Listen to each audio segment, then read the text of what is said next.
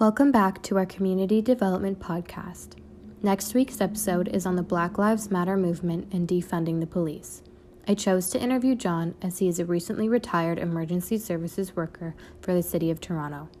He was a firefighter and had 30 years of first hand experience with emergency calls of all varieties.